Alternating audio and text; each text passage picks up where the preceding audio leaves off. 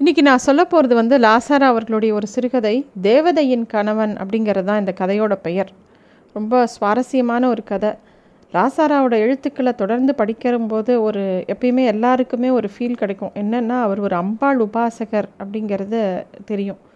எப்படி வந்து ஆழ்வார்களில் வந்து எல்லா பாவத்துலேயும் பகவானை கொண்டாடுறாங்களோ அது மாதிரி இவரும் அம்பாளை எல்லா விதமாகவும் அம்மாவா அக்காவா தோழியா மனைவியா? எல்லா விதத்துலேயும் எல்லா பெண்கள்கிட்டேயுமே அந்த அம்பாள் ஸ்வரூபம் இருக்கிறது இவரோட கதைகளில் பார்க்கலாம்.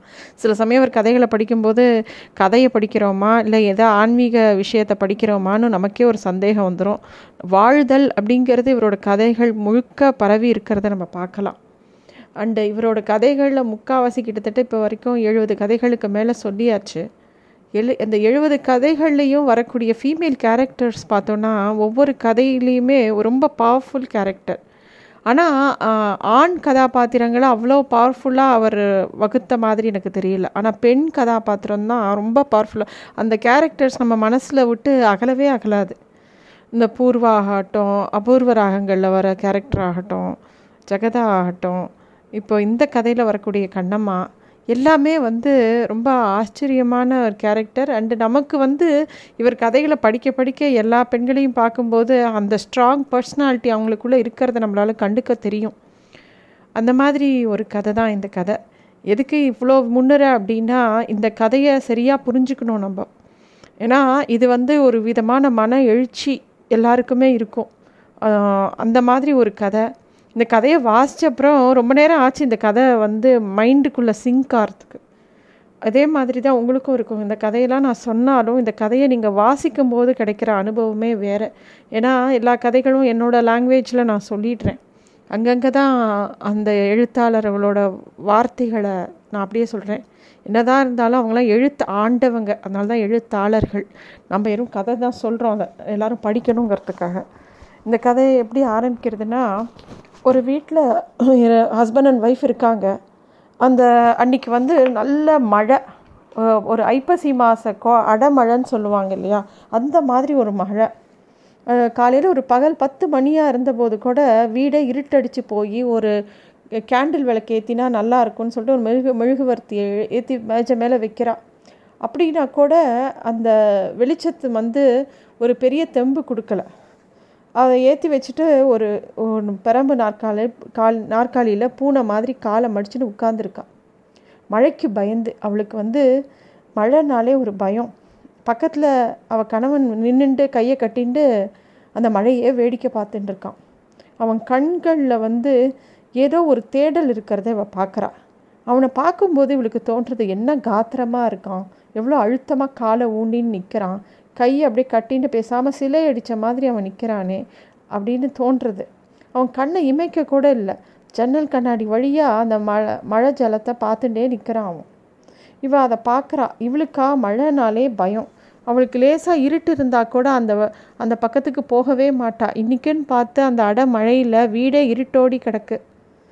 அப்பன்னு பார்த்து பயங்கரமான ஒரு மின்னல் சொடேர்னு. சாட்டு மாதிரி அந்த மின்னலோட சத்தம் அப்படியே எல்லா பக்கமும் ஒரு பேர் இடியும் சேர்ந்து விழருது இவ வந்து ஒரு அலறு அலறி ஓடி போய் தன்னோட கணவனை மேலே அப்படியே துடிச்சு விழறா. எங்கேயோ ஒரு கண்ணாடி உடையிற சத்தம் கேட்கறது. அவன் கைகள் அவளை கீழே வழிவொட்டாமல் தாங்கின. அவன் கண்கள் அவளை பயத்தை கண்டு புன்னகை புத்தன. கல்யாணம் ஆனப்புறம் அப்போ தான் முதல் முதலாக அவளோட முதல் ஸ்பரிசம் அது. இதுவரையிலையும் உள்ளே குமரிக்கொண்டிருந்த அவளது ஆசை வெள்ளம் திடீரென்று பொங்கி பெருகெடுத்து விட்டது. அவள் தன்னை மறந்தாள். வெறி பிடித்தவள் போல் அவனை இறுக அணைத்தாள். அவன் அவனுக்கு வந்து அவனோட கண்ணே வந்து சிரிப்பாக ஒரு புன்னகை பூக்கிறது. அவன் அப்படியே அவளை தாங்கிக்கிறான் அவள் கீழே விழாமல் அப்போ வந்து திடீர்னு அவன் ஒரு அலறு அலறான். அவன் போட்ட கத்தல் ஆகாசத்தை கிழித்தது. திடீரென்று அவன் தலை ஆடியது. யாரோ கன்னத்தில் அரைந்தார் போல். மறுகணம் அவன் வாயோரத்தினின்றும் ஒரு இரத்த நூல் அரும்பி வழிவதை அவன் அவள் கண்டாள். கீழே விழுந்திருந்தவன் சமாளித்து கொண்டு நாற்காலியில் சாய்ந்தான். கண்ணம்மா இருக்கியா? என்றான். அவனுக்கு கல்யாணம் முதற்கொண்டு அவளுக்கு நினைவு தெரிந்து அவன் வாயிலிருந்து வந்த முதல் பேச்சு அதுதான். ஆனால் கண்ணம்மா அந்த கண்ணம்மா யார்? அப்படின்னு இவளுக்கு தோன்றுறது. அவன் திடீர்னு இந்த கண்ணம்மாங்கிற வார்த்தை எடுத்தவொடனே இவளுக்கு யாருன்னே புரியல. அவன் எங்கேயோ பார்த்து கண்ணம்மா இருக்கியா அப்படின்னு கேட்குறான் இவளுக்கு புரியவே இல்லை. இவளுக்கு அப்படியே உடம்பு வெளவெளுத்து போச்சு. எங்கேயாவது அவன் கொஞ்ச நேரம் தன்னை அணைச்சிக்க மாட்டானா அப்படிங்கிற மாதிரி ஒரு ஏக்கம் இருக்குது ஏன்னா இவளுக்கு இந்த மழை இவன் அலறி கீழே விழுந்தது இவன் ரத் வாயில் லேசாக ரத்தம் வந்து அதை போய் தொடச்சிட்டு கையை அலமின்னு வந்து உட்காந்துக்கிறான் உட்காந்துன்ட்டு இவளை வந்து இங்கே வா இப்படி வந்து உட்காரு அப்படின்னு சொல்லிட்டு பக்கத்தில் ஒரு சேரை போட்டு அவளை உட்கார சொல்கிறான் உட்கார சொல்லிவிட்டு நான் உனக்கு ஒரு கதை சொல்ல போகிறேன் அது என்னோடய கதை.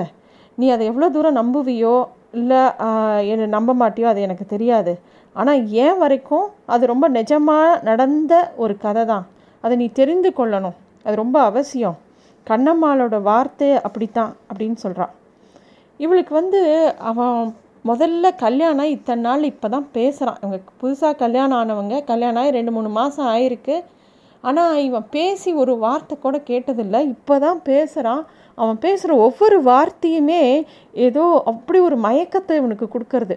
ஒரு இனிப்பு ஏதோ திகட்டாத இனிப்பு கேட்குற மாதிரி இவளுக்கு இருக்குது அவன் என்ன சொல்கிறாங்கிறது கூட அவளுக்கு புரியல. அவன் பேசுகிறாங்கிறதே அவளுக்கு மகிழ்ச்சியாக இருக்குது அவன் சொல்கிறான் நான் சின்ன வயசில் மக்கு ஒரு பதினஞ்சு வருஷத்துக்கு முந்தின சமாச்சாரத்தை சொல்கிறேன் எனக்கு மொத்துன்னு தான் எல்லோரும் சொல்லுவா என்ன?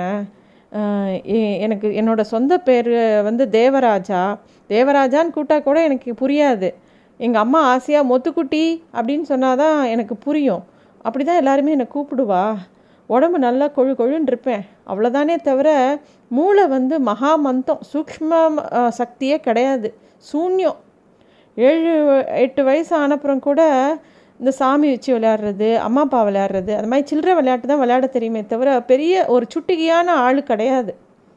ஏதோ காலம்புற பழையதை போட்டு பள்ளிக்கூடத்துக்கு போச்சோன்னா ஸ்லேட்டையும் புஸ்தத்தையும் எடுத்துட்டு எங்கள் ஊரில் வந்து ஒரு மாந்தோப்பு இருக்குது அங்கே போயிட்டு அதில் ஒரு மரத்து கிளையில் தொங்க விட்டுட்டு நான் பாட்டுக்கு ஒரு கல்லையோ உடஞ்ச கிளையோ வச்சுட்டு என்னத்தையோ வளரிண்டு அந்த தோப்புலையே கண்ணம்மா கோவில் இருக்குது அந்த கண்ணம்மா கோவில் விளையாடின்னு இருப்பேன். கண்ணம்மா கோயில். அது வந்து தெருக்கோடியில் காணும் பிள்ளையார் கோவில் மாதிரி சின்னதாக தான் இருக்கும். கண்ணம்மா எங்கள் ஊர் கிராம தேவத்தை கிராமத்தில் பூஜை கிடையாது.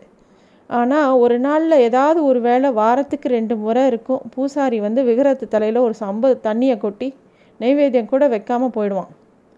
வழிபோக்க யாராவது தேங்காய் உடைச்சாதான் உண்டு. விளக்கு போட்டால் உண்டு. கோழி பலி கூட உண்டு அவ்வளோதான் கண்ணம்மா கோயில் திறந்தே இருக்கும். சதா அதுதான் எனக்கு ரொம்ப பிடித்தமான விளையாட்டு ஸ்தலம். அப்படின்னு இந்த விஷயத்தை இவன் வந்து அவன் மனைவி கிட்ட சொல்கிறான் அந்த கண்ணம்மா கோவில் பற்றி அவன் சின்ன வயசில் எப்பப்பா அந்த கண்ணம்மா கோவில் வாசலில் விளையாடுறத பற்றியும் அவனோட ஒரு நாளில் முக்காவாசி பொழுது அங்கே தான் அந்த கண்ணம்மா கோயில் வாசலில் தான் இருக்கும் அவனுக்கு. ஒரு நாள் காலை பத்து பத்தரை மணி இருக்கும். அவன் தோப்புக்கு விளையாட போயிருக்கான். அன்றைக்கி என்னமோ ரொம்ப குஷி. அவனுக்கு தெரியல. அவன் மனசு அன்றைக்கி காலம்பரத்துலேருந்தே ரொம்ப சந்தோஷமாக இருக்குது அவன் வந்து ஒரு பொய் பூனல் போட்டுருக்கான் அந்த காலத்தில் இந்த பூனல் போடாத பசங்களுக்கு ஆவணியா வட்டம் வரும்போது மட்டும் ஒரு பொய் பூனல் மாட்டி விடுவாங்க. அதாவது அது வந்து ஒரு டம்மி பூனல் அப்படின்னு வச்சுக்கலாம். மந்திரம்லாம் கிடையாது. அந்த குழந்தைக்கும் ஒரு பூனலை மாட்டி விடுவாங்க. பெரியவங்கெல்லாம் மாட்டிக்கும் போது அந்த பையனும் கேட்பானும் பாட்டி விடுவாங்க. அந்த பூனலில் வந்து சில சமயம் மஞ்சள் நல்லா தடவி மஞ்சள் மஞ்சள்னு இருக்கும்.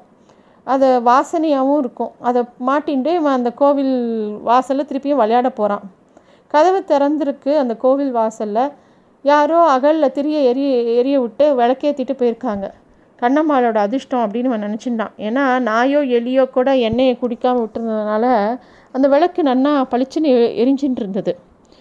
அப்போ வந்து திடீர்னு கீச் கீச்சுன்னு ஏதோ ஒரு சத்தம் கேட்கவும் இவன் போய் அந்த கண்ணம்மா கோவில் வாசந்து அந்த உள்ளே எட்டி பார்க்குறான்.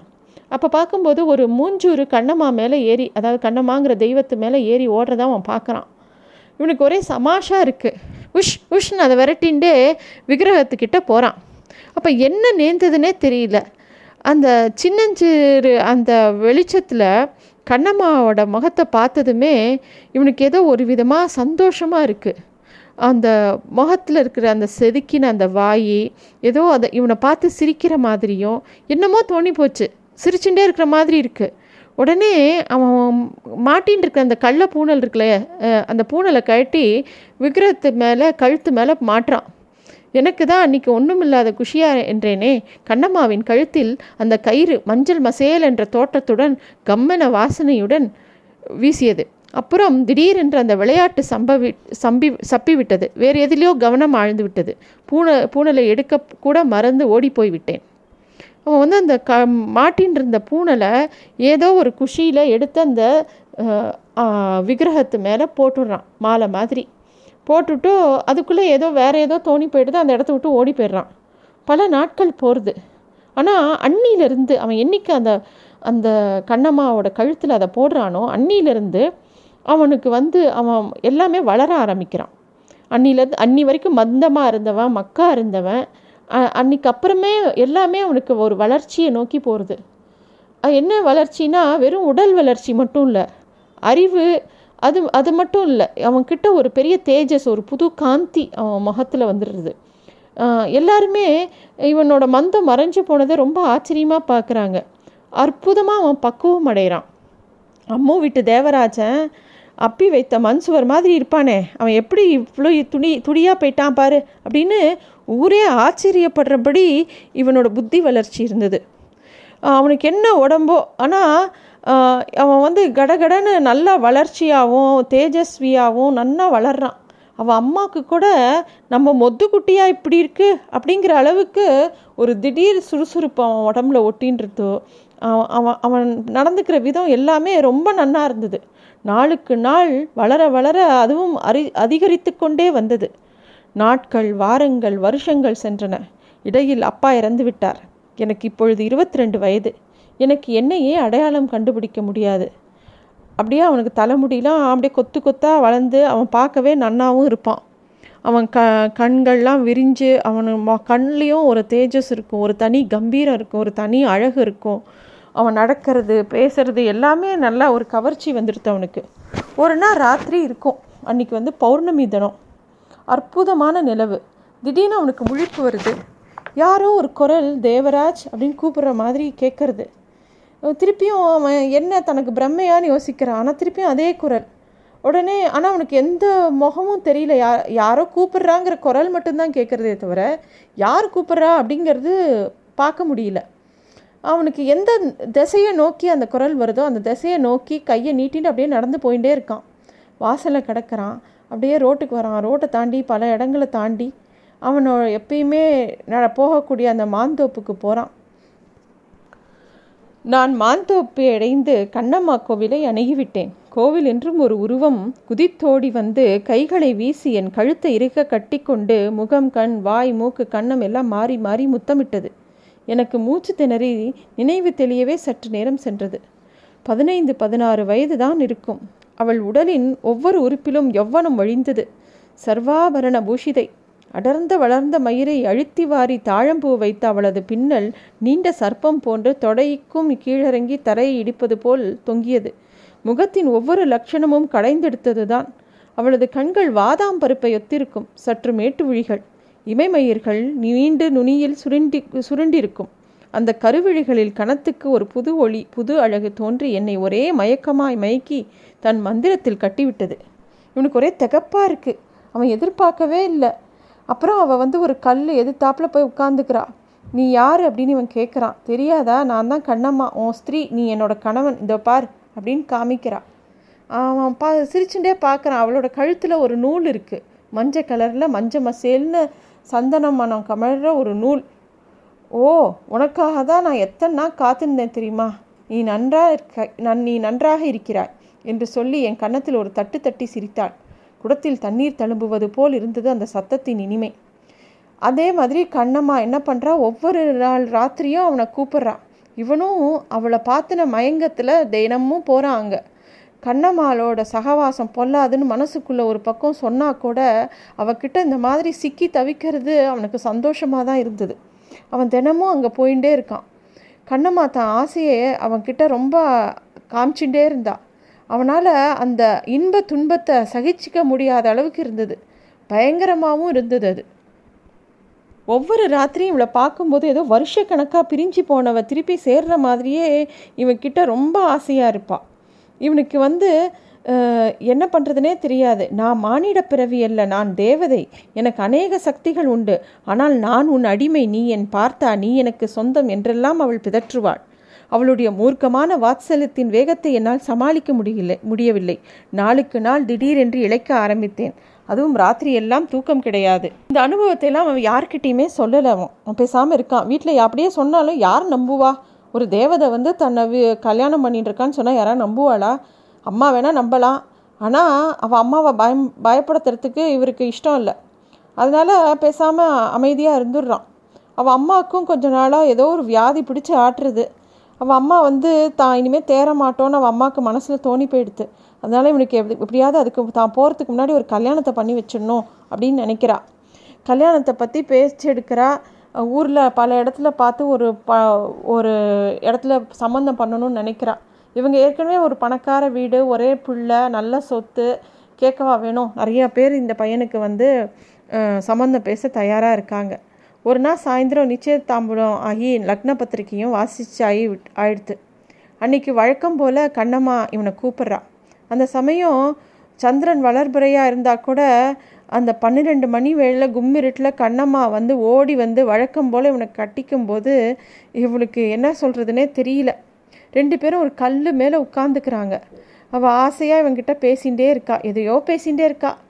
அப்போ வந்து ரெண்டு மூணு ஸ்திரீகள் அந்த ஸ்திரீகளும் நாலஞ்சு புருஷாலும் அந்த பக்கமாக நடந்து போகிறத தெரியறது. யார் இந்த வேலையில் யாரோ வெளியூர்னு நினைக்கிறேன் அப்படின்னு கண்ணம்மா சொல்கிறா அப்போ தான் இவன் சொல்கிறான் இல்லை ஆமாம் எங்கள் வீட்டு புது சம்பந்தம் அப்படின்னு சொல்கிறான் அப்படின்னா என்ன? அப்படின்னோடனே அவங்க பெண் வீட்டார் இன்றைக்கி சாயந்தரம் தான் எனக்கு க கல்யாணம் நிச்சயம் ஆயிருக்கு. இன்னிலேருந்து மூணாவது நாள் எனக்கு கல்யாணம் அப்படிங்கிற விஷயத்த அவன் சொல்கிறான் ஒரு ரெண்டு நிமிஷம் அப்படியே இந்த உலகமே அமைதியான மாதிரி ஒரு மௌனம் இருக்குது திடீர்னு கண்ணம்மா ஒரு சீறி சீறினாள் பார் அசல் சர்ப்பம் என்றே நான் பயந்து விட்டேன் அவளுடைய கண்கள் அந்த இருட்டில் மரகத பசுமையாய் மாறுவதை கண்டேன். கொடிய விஷய நாகத்தின் அழகுதான் அவள் அழகு அச்சமயம். மோசம் பண்ணினியா? என்றாள் மெதுவாக இரண்டே வார்த்தை. அப்போதான் இவன் சொல்கிறான் கண்ணம்மா இதை பாரு என்னை பாரு அப்படின்னு சொல்கிறான் அப்போ சொல்கிறா நான் உன்னை பார்க்கவே மாட்டேன் கேட்கவும் மாட்டேன். நீ என் புருஷன். நீ என்னை தொட்டு தாலி கட்டிட்ட. நீ எனக்கு சொந்தம். இந்த பார் நீ கட்டின சரடு என் கழுத்தில் தொங்குறது. பாத்தியா? பாத்தியா? அப்படின்னு அவள் கேட்குறா கண்ணம்மா. அப்போ அவன் சொல்கிறான் கண்ணம்மா இதில் அர்த்தமே இல்லை. நான் நான் நீ அப்படின்னு பேச வரான். ஆனால் அதை கண்ணம்மா காதலியே வாங்கிக்கல. அவள் சொல்கிறா எனக்கு அதை பற்றிலாம் அக்கறை இல்லை. என்னை தொட்டு தாலி கட்டின உன் கையால் இன்னொருத்திக்கு அதை கட்டுறதை பார்த்துட்டுருப்பேனா என்ன? அப்படின்னு சொல்லி பயங்கரமாக சிரிக்கிறா. என்னை கண்டு அதுக்குள்ளே உனக்கு சலித்துட்டதா? ராஜா சொல். அதுக்குள் வெறுத்து விட்டதா? அப்படின்னு கேட்குறா இவனுக்கு வந்து என்ன பேசுறதுனே தெரியல. ஏதோ ஒரு பிரதேசத்தில் அற்புதமான அழகோட ஒரு மான் சஞ்சரிக்கிறதான் அப்படின்னு சொல்லி ஒரு கதையை சொல்லறான் ஒரு சின்ன இன்சிடெண்ட்டை சொல்கிறான் எங்கேயோ ஒரு பிரதேசத்தில் அற்புதமான அழகுடன் ஒரு மான் சஞ்சரிக்கிறதாம். யாராவது வழிப்போக்கர் போனால் வெகு சகஜமாய் பக்கத்தில் வந்து கையை நக்குமாம். அது நக்கும் ஆனந்தம் சொல்ல முடியாதாம். நக்கி நக்கி ரத்தம் பீரிட்டு கொண்டே இருந்த போதிலும் அதன் மாய வலையில் அகப்பட்ட ஆள் உடலெல்லாம் திருப்பி திருப்பி காண்பித்து கொண்டே இருப்பானாம். கடைசியில் அது கை ந கையை நக்கி உடலை நக்கி சதையை நக்கி ரத்தத்தை நக்கி அந்த ஆள் ஒரே மாமிச பிண்டமாகி கொஞ்சம் கொஞ்ச நெஞ்சம் துடித்து கொண்டிருக்கும் உயிர் ஒரு வழியாய் போமளவு அந்த பிண்டம் திருப்பி திருப்பி காண்பித்து கொண்டே இருக்குமாம் அப்படின்னு சொல்கிறான் இது மாதிரி அவன் சொல்லவும் கண்ணம்மாக்கு இன்னும் கோபம் வருது. ஓஹோ உனக்கு வந்து வேறு கல்யாணம் பண்ணிக்கணும்னு தோணிடுத்தோ அப்படின்னு பேசுகிறாவோ இப்போ அவன் சொல்கிறான் கண்ணம்மா எங்கள் அம்மாவுக்கு உடம்பு சரியில்லை. எங்கள் அம்மா இன்றைக்கோ நாளைக்கோன்னு இருக்கா. அவள் உயிரை ஊசல் ஊசலாடுறது அவளோட இஷ்டம்தான் இது அப்படின்னோடனே அந்த கண்ணம்மா சொல்கிறா நான் உன்னை நம்பி மோசம் போயிட்டேன். உன் மேலே இருந்த மோகத்தில் நான் கொஞ்சம் அசந்து போயிட்டேன். நீ நைஸாக தப்பிக்கணும். என்னை விட்டுன்னு நான் பார்க்குறேன் இல்லையா? என்னை விட்டு நழுவணும்னு பார்க்குறேன் இல்லையா? நான் கண்ணம்மா. நான் தேவதை. நான். அப்படின்னு சொல்கிறான் இவன் வந்து என்ன சொல்கிறதுனே தெரியல உனக்கு. ஏன்னா அந்த சமயத்தில் கண்ணம்மா முகத்தை பார்க்கும்போது அப்படி ஒரு ஒளி அவன் முகத்தில். அப்போ இப்போ நினச்சா கூட அவளோட முகம் அப்படி இருந்தது. அப்போ அவன் சொல்கிறான் சரி அப்போ ஒன்று பண்ணு. என்னோட அம்மாவை இந்த வியாதியிலேருந்து குணப்படுத்தி குணப்படுத்திடு. அப்படின்னா எங்கள் அம்மா இந்த கல்யாணத்தை ஒத்தி போட்டுருவா அப்படின்னு இவன் சொல்கிறான் அதுக்கு அதை சொன்ன உடனே என் கண்ணம்மாவோட முகத்தில் ஒரு குழப்பம் மாதிரி இருந்தது. அவள் சொல்கிறா நான் இதில் இந்த விஷயத்தில் தலையிட முடியாது. அவளோட ஆயுள் எல்லையை நான் ஒன்றும் பண்ண முடியாது. நான் வேணால் அவளோட ஆயுள் எல்லையை அடைக்க முடியும். இன்னும் மூணு நாள் தான் அவளுக்கு இருக்குது ஆயுளை நீட்ட என்னால் முடியாது ஆனால் ஒன்று செய்யலாம் அப்படிங்கிறா. உடனே இவன் ரொம்ப ஆவலாக கேட்டவுடனே அவளோட முகம் குரூரம் பொங்குறது. ஆயுளை கொள்ளலாம் அதுதான் என் எல்லையில் எல்லையை அடையும் முன் இடையில் அதை ஓடிக்கலாம். அந்த சக்தி எனக்கு உண்டு என்றாள் கண்ணம்மா. என் உடல் நடுங்கியது. அம்மாவை கொல்ல போறியா? அப்படின்னவுடனே அவள் ரொம்ப சலிப்பாக சிரிக்கிறா. அதை பற்றி உனக்கு கவலை இல்லை. என்னை ஏமாற்றிட்டு உன்னை யாழை காத்து கொண்டிருக்காளே அவளை தான் கொல்ல போகிறேன் அப்படிங்கிற மாதிரி பேசுகிறான் இவன் கண்ணம்மா கண்ணம்மான்னு கத்துறான். கொஞ்சம் வெறுப்போடு இவளை பார்த்துட்டு நீ எனக்கு தான் சொந்தம் அப்படிங்கிறா கண்ணம்மா. அப்படின்னா என்னை கொன்னுடு அப்படிங்கிறான் அவன் உன்னை கொன்னா எனக்கு பிரயோஜனமே இல்லை. உன் உயிர் என்னை சேராது. என்னிலும் மேலதிகாரியிடம் சென்றுவிடும். நான் கைம்பெண்ணாவேன் ராஜா மோசம் பண்ணினாயே. கண்ணம்மாளின் கண்ணீர் என் மேல் விழுந்தது என் எலும்பை உருக்கியது. அவள் அப்படியே அழுதுண்டே இருக்கா கண்ணம்மா. அப்புறம் ஒரு நிமிஷம் பேசாமல் இருந்துட்டு அவளுக்குள்ளே ஒரு அகங்காரம் வருது. அவள் சொல்கிறா நீ வேணால் அவளை கல்யாணம் பண்ணிக்கோ. ஆனால் ஒரு வழியாக இந்த விஷயம் தீர்மானமாக வேண்டிய ஒரு நேரம் வந்துடுத்து. நீ என்கிட்ட தப்பிக்கவே முடியாது. இனிமேல் நான் இன்னும் கண் ரொம்பவும் கண்ணாக இருப்பேன். உன் விஷயத்தில் நீ எங்கே போய் ஒளிஞ்சாலும் என்கிட்ட தப்பிக்க முடியாது. உனக்கு இரு இரு இருக்கிறதுக்காக ஒரு சரியான தண்டனை வச்சுருக்கேன். கொன்னுட்டா சுவாரஸ்யம் இல்லை. விஷயம் சட்டுன்னு முடிஞ்சிடும் அப்படின்னு சொல்கிறா கண்ணம்மா. அப்புறம் திருப்பியும் கலகலான்னு சிரிக்கிறா. இவனுக்கு ஒன்றுமே புரியல. அப்படியே தகப்பாக நிற்கிறான் இவனால் எதுவுமே சொல்ல முடியல. வேகமாக வந்து இவனுக்கு ஒரு முத்தம் கொடுத்துட்டு அவள் சொல்கிறா ராஜா இன்னிலேருந்து ஏழாவது நாள் உன் வாய் அடப்பட்டுடும். நீ ஒத்தரோடையும் ஒரு வார்த்தை பேச முடியாது. உன் ஆசை மனைவி கிட்ட ஒரு வார்த்தை கூட பேச முடியாது. அவளோட உயிர் மேலே உனக்கு அக்கறை இருந்தால் அவளை தொடவே தொடாத. அவளை நீ தொட்டதை நான் பார்த்தேன். முதல் தடவை உன்னை தண்டிப்பேன். மறுமுறை அவளை கொண்டுடுவேன் மறுபடியும் என் என் ஸ்பரிசம் உன் மேலே படுற வரைக்கும் வாய் பூட்டு திறக்காது. கடைசியாக நீ என்கிட்ட வர வரையில் நான் காத்துட்ருப்பேன் எனக்கு சொந்தமானதை நான் லேஸில் விடுறவ இல்லை. நான் கண்ணம்மா. அப்படின்னு சொல்லி எச்சரிக்கை பண்ணுறான் இவன் கண்ணம்மா அப்படின்னு அலறிண்டே அவகிட்ட ஓடுறான். ஆனால் அவள் சிரிச்சுட்டே போய் கோயிலுக்குள்ளே போய் மறைஞ்சு போய்ட்றான் ஆனால் அவளோட சிரிப்பு சத்தம் மட்டும் இவன் காதில் விழருது. அப்புறம் இவன் இந்த விஷயத்தெல்லாம் அவனோட மனைவி கிட்ட இப்போ கல்யாணம் பண்ணிட்டு இருக்கிற மனைவி கிட்ட சொல்லின்னு இருக்கான். அப்புறம் நடந்த விஷயந்தான் உனக்கு தெரியுமே. நம்ம ரெண்டு பேருக்கும் கல்யாணம் அன்றைக்கி சாயந்தரமே நம்ம அம்மா எங்கள் அம்மா இறந்து போயிட்டா. அவள் சொன்ன சாபம் பழிக்கிற மாதிரி நானும் சரி அந்த இடத்த விட்டு கிளம்பி வந்துடலான்னு உன்னை கூட்டி நீங்கள் வந்துட்டேன். இப்படியே அஞ்சாறு மாதம் போயிடுத்து. கடைசியில் கண்ணம்மா தான் வெற்றி பெற்றுட்டா அப்படின்னு சொல்கிறான் அவன் பேசி முடித்து கொஞ்சம் அமைதியாக இருக்கான். அப்போ வந்து மழை நிதானமாக பெஞ்சின்ட்டுருக்கு மெழு மெழுகுவர்த்தி அப்படியே உருகி உருகி மெதுவாக கரைஞ்சின்ட்டுருக்கு அப்போ அவன் சொல்கிறான் நான் நாளைக்கு காத்தால ஊருக்கு போகிறேன் கண்ணம்மாட்டையே போகிறேன் நான். இந்த மாதிரி வாழ்க்கை நமக்கு சாத்தியம் இல்லை. ஒரு சமயம் இல்லாட்டா ஒரு சமயம் ஏமாந்து போயிடுவோம். நீ இங்கே இருக்கிறதுனாலும் இரு. இல்லை உன் வீட்டுக்கு போய் போகணுன்னாலும் போய்க்கோ. எல்லா சொத்தும் என் சொத்தெல்லாம் உனக்கு தான் அப்படின்னு இவன் சொல்கிறான் அப்படிலாம் சொல்லிவிட்டு அவன் எழுந்து போய் திருப்பியும் ஜன்னல் கிட்ட நிற்கிறான் பின் பின்னாடி கையை கட்டிண்டு. அந்த பொண்ணு இந்த விஷயத்தெல்லாம் கேட்டுண்டு அவளால் எழுந்துக்க கூட முடியல. அப்படியே சக்தியே இல்லாமல் அப்படியே உட்காந்துட்டுருக்கா உட்கார்ந்த இடத்துல சுருண்டு கிடக்கா. இவனுக்கு என்ன பைத்தியமா? ஏன் இத்தனை நேரம் இவன் கேட்டதெல்லாம் இவனுடைய மூலக்கோளாரா இல்லை கற்பனையான்னு இவன் யோசிச்சுட்டு இருக்கா? ஆனால் அந்த அறை கண்ணம்மா அவன் கன்னத்தில் வாயில் ரத்தம் சிதறும்படி அரைந்த அறை அது நிஜம்தானே? இம்மாதிரி அவன் தனக்கு எட்டியும் எட்டாமலே இருக்கும் பயங்கரம் அவளுடைய உடலில் ஊற ஆரம்பித்த பொழுது அவளது உடல் ரத்தம் சுண்டியது. குப்! மெழுகுவர்த்தி அணைந்து போயிற்று.